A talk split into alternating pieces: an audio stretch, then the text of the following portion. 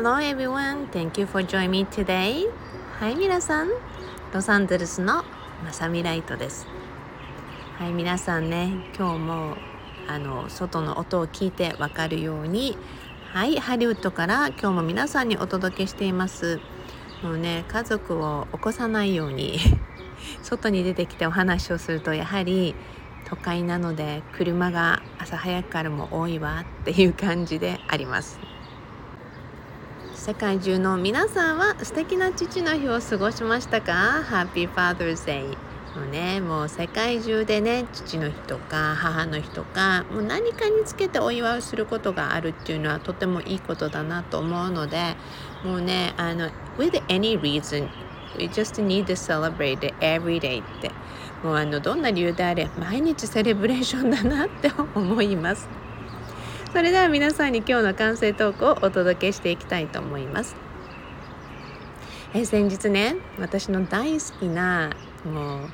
お友達、まあ、私が妹のように思ってるねライトイベントでよく司会をしてくれるねプロの司会者でありそしてオンラインでね、えー、あのー、子供たちへのねスクールオンラインスクールがねあってね不登校とかいろんな理由のね子供たちが参加しているそんなスクールの講師もしている素敵なねカナダ人のご主人とご結婚したもうチャーミングななつきちゃんなっちゃんがいて彼女がね一日だけロスに立ち寄ってくれたので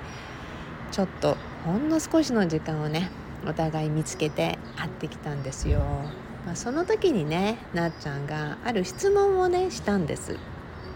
それをね皆さんにもちょっとお届けしたいなと思いました。皆さんは自分の声好きですか、まあ、私もね一番最初に自分のねあの声をね録音した時、まあ、小さい時にねあのカセットテープの時代ですよ皆さん。自分の声を録音できるってすごく衝撃的だったの。だからその声をね録音して聞いた時に私はねあまりの衝撃を受けたんです。なんというか自分の声がすごい気に入らなかったの。それでねあのそのラジオっていうのカセットテープのこの録音したものが壊れてるんじゃないかって言ってもう一回録音したんです。でそしてね好きじゃなかったの、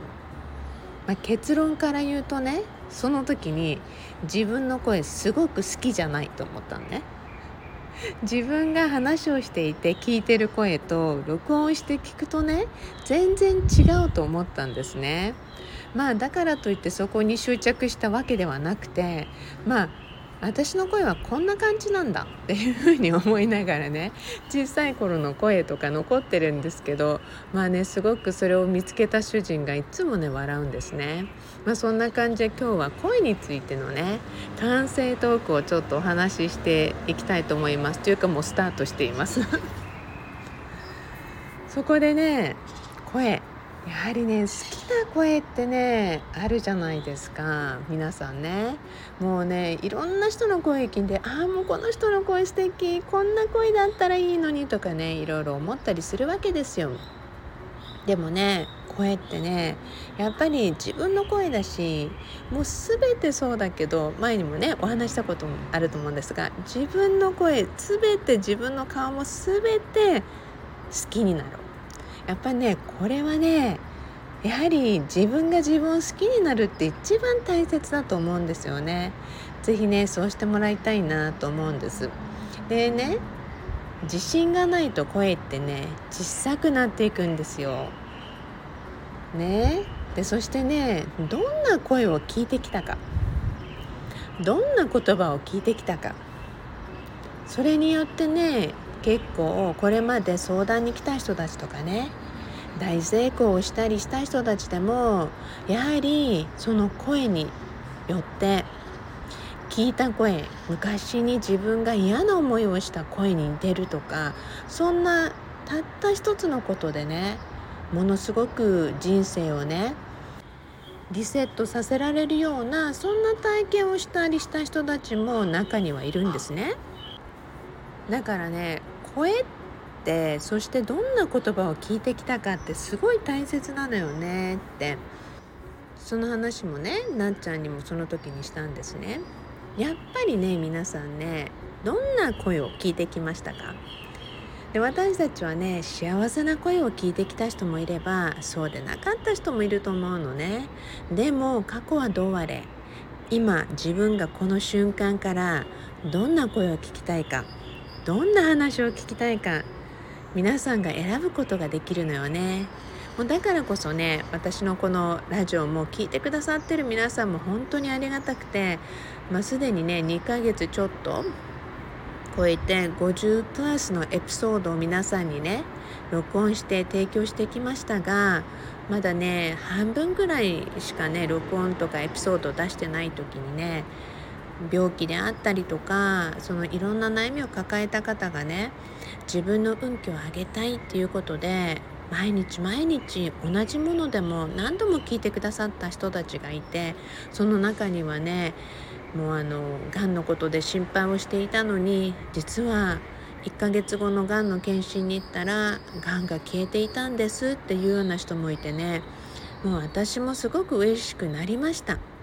どんな思いで聞くかっていうことがこんなにも大きく人の人生や細胞を変えるんだなって改めて私も教えていただいたしだからこそ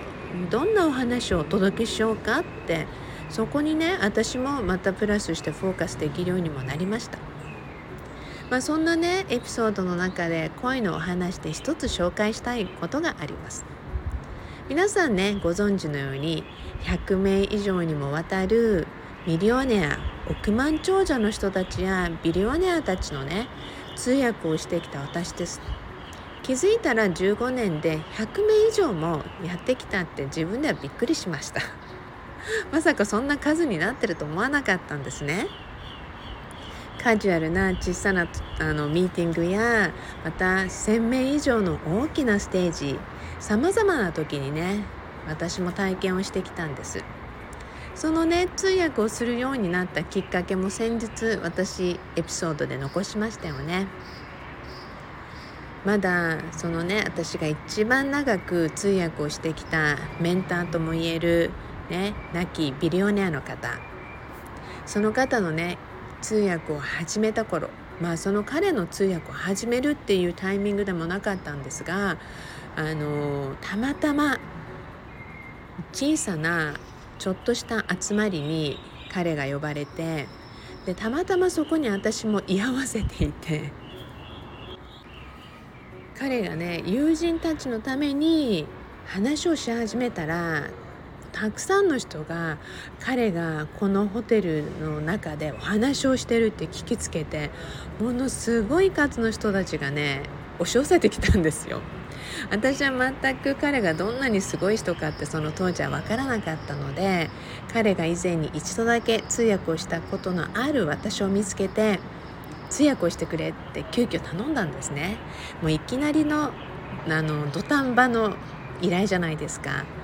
でよくわからないしどんな内容を話すかも全くわからないそんなハプニングの中で通訳をしたんですね。するとねもう後になればね数千名以上の人たちのね前で通訳をしてきた私なのにもうほんのね、まあ、50名ぐらいの人たちの前での通訳にすごく緊張したんですね。なぜならオーディエンスが近いとねオーディエンスのね言葉が聞こえてくるんですよ。あこの人また間違ったとか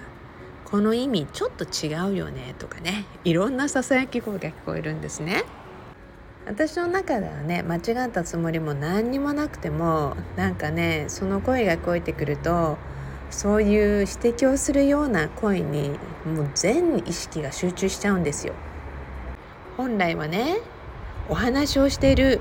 メインスピーカーに集中すべきなのにやっぱりなんかこのみんなの前で恥をかきたくないとかいろんな思いがあってやはり私の声がねどんどんちっちゃくなっていったんですね。でも途中やっぱり彼がね目で声を上げろっていうような感じのが感じられてね少しずつ少しずつ声を上げたんだけども自分ではねまあ、みんなには聞こえていたけれども自分では納得のいく声の音量ではなかったんですよ。そしたらねその会議の後彼にね呼ばれました。まあ部屋を出ていく時にね。でそこでもう人生でね彼に叱られたのはその時が最初で最後です。言われたんですよ「まさみ」って声の大切さを分かるか？ってここに集まってきた人はな？って。僕がここで話をしてるって聞きつけてやってきた人たちも含めてそうだってみんな人生の夢目標家族のため彼らのため自分自身のね人生のために成功をかけてきてるんだって。彼らは真剣に話を聞きたくて真剣に自分の人生と向き合ってだからこそ噂を聞いてやっとの思いで駆けつけてきた人たちもいるんだって。だから君の声に全集中して彼らは夢を乗せてるんだよって。君のその声に彼らの成功の全てがかかってるんだって。だからどんな時も彼らの未来に目目を向けて声をねしっかりと大きな声で彼らに届くように彼らの未来に届くようにしっかりと届けるんだって。日本語でね噂されてる話とかも顔を見ればね今までの経験上いろんな国でいろんな人が通訳をしてきた彼なのでやっぱり分かったそうです。だからお前の失敗とかお前の小さなことにささやく人に意識なんて向けるなって。俺が話してる間は ハトさんがやってきてこけたんですよ。今ごめんねみんな。2羽のハトさんがね。ねもうね彼が言ってました。本当にね彼らの成功のために僕が話することをしっかりと届けるのが君の役目だって。だから必ず大きな声で話をするようにって言われたんですね。